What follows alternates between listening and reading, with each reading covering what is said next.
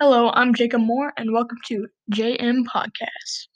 Today, we will be talking about the worst pet. I believe the worst pet is the cat. I believe that because cats are often associated with witches. And as we all know, most witches tend to be bad in movies and other books and stuff.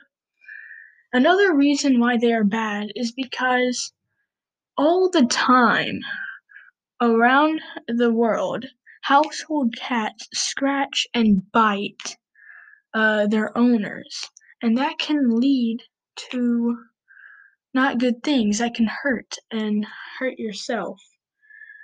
That is why the cat is the worst pet.